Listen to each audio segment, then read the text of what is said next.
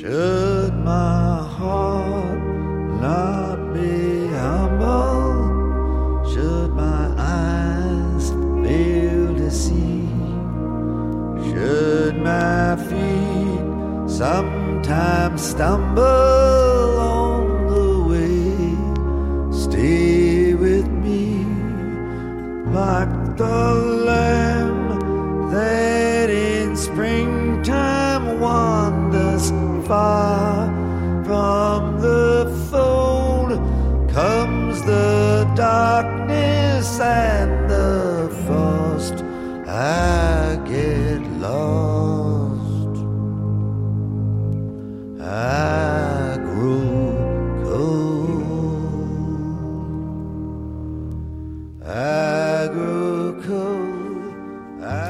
Hi, this is Brent White. It's Monday, February 19th, and this is Devotional Podcast number 15. You're listening to my favorite singer, Bob Dylan, and his version of the song Stay With Me, which is found on his outstanding 2015 album Shadows in the Night. This album is a collection of songs made famous by, or at least recorded by, Frank Sinatra. And Dylan's Crack five piece band follows the Sinatra arrangements with Donnie Herron's pedal steel often emulating the orchestra. And I'll be darned if this has not become one of my favorite Dylan albums. I really like Dylan, the old man. He sings songs suitable for his voice and his age, and he makes them his own. This song is literally a prayer. The singer is pleading with God not to abandon him, even though he has been unfaithful to God. Listen to the words. Should my heart not be humble? Should my eyes fail to see? Should my feet sometimes stumble on the way? Stay with me. Like the lamb that in springtime wanders far from the fold, through the darkness and the frost, I get lost, I get cold. I grow cold, I grow weary, and I know I have sinned, and I go seeking shelter, and I cry in the wind. Though I grope and I blunder, and I'm weak and I'm wrong, though the road buckles under where I walk, walk along, till I find to my wonder every path leads to thee. All that I can do is pray, stay with me, stay with me. I find that deeply moving and pertinent to today's discussion. Last month, I was deeply moved by the words of Rachael Denhollander. She is an attorney, an evangelical Christian, and a former gymnast who, along with over 150 other young women, was sexually molested by Larry Nassar, the team doctor who treated gymnasts on the U.S. Olympic team for 20 years.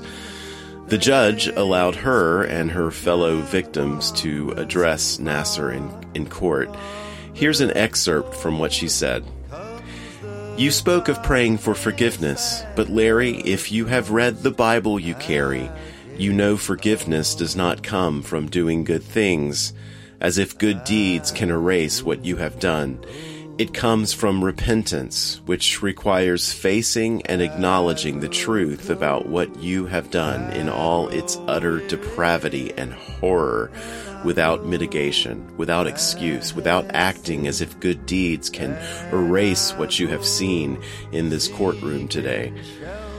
The Bible you carry says it is better for a stone to be thrown around your neck and you to be thrown into a lake than for you to make even one child stumble, and you have damaged hundreds.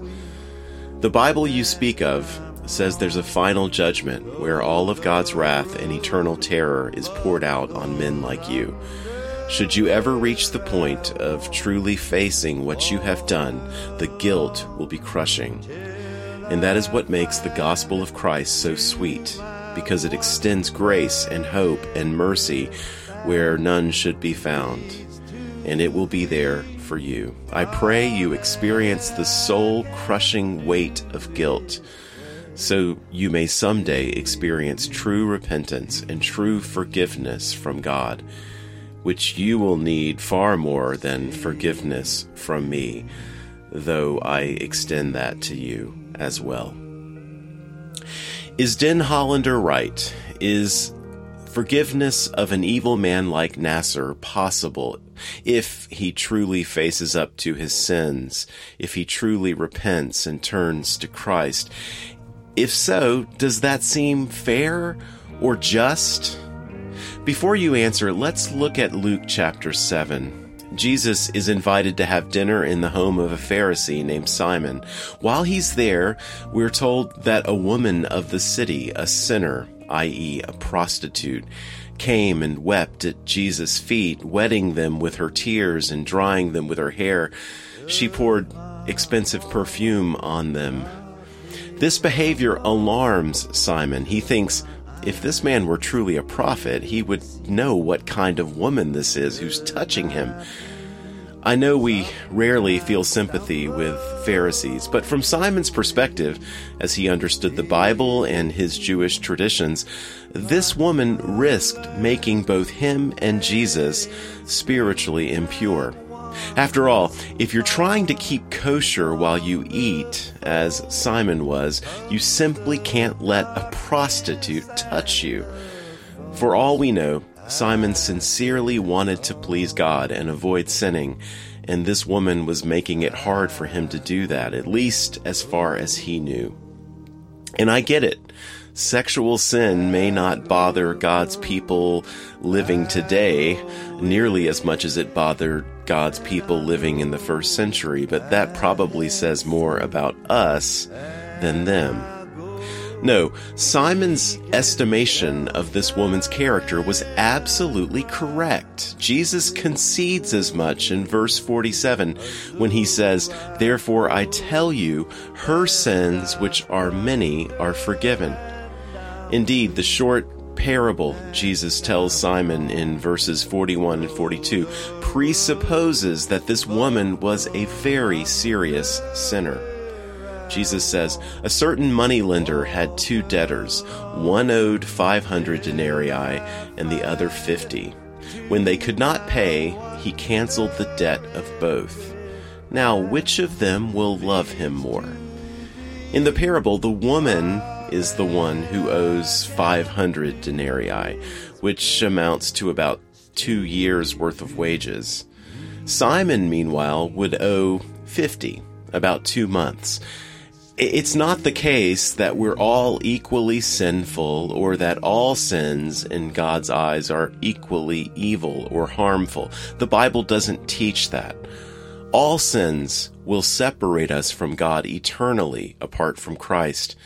But it's not the case that God is indifferent to the kind of sin we commit. The point of the parable is because of their sins, both of them owe a debt that they're unable to pay to God. Both of them will only be forgiven because of God's grace alone. So let's get back to Larry Nassar. If Jesus were updating the parable for today, maybe Nassar would owe 5,000 denarii, or 500,000, or 5 million, I don't know. But Denhollander is absolutely correct. Is forgiveness possible even for Nassar? The answer has to be yes, and not on account of anything Larry Nassar can do. As Denhollander said, good deeds cannot erase what he's done. Moreover, apart from repentance and faith in Christ, God's wrath and eternal terror, as she said, will be poured out on him. But even now, so long as Nassar lives and breathes, the possibility exists that he can still repent and be saved. Whether he will or not, well, that's up to him. While it's understandable that many of us feel no sympathy or compassion for the Larry Nassars of the world, the possibility that God can forgive even sinners like him is good news. It means that the blood of Jesus Christ is powerful enough to save the worst of sinners. It means that even the worst sin is no match for the cross of Christ. It means, best of all, that there's hope for us. God can forgive us and even save us. Isn't that amazing? In Colossians 2:14, the apostle Paul says that because of what Christ accomplished on the cross, God canceled the record of debt that stood against us with its legal demands. This he set aside, nailing it to the cross. Our debt to God is wiped out when we place our faith in Christ. That's an amazing gift if only we're willing to receive it. What about you? Have you experienced what Denhollander calls the soul crushing weight of guilt for your sins? If so, has this guilt led you to experience true repentance and true forgiveness from God? Please believe me, no matter where you are, no matter what you've done, that forgiveness is available to you right now. And I blunder and I'm weak and I'm wrong. Though the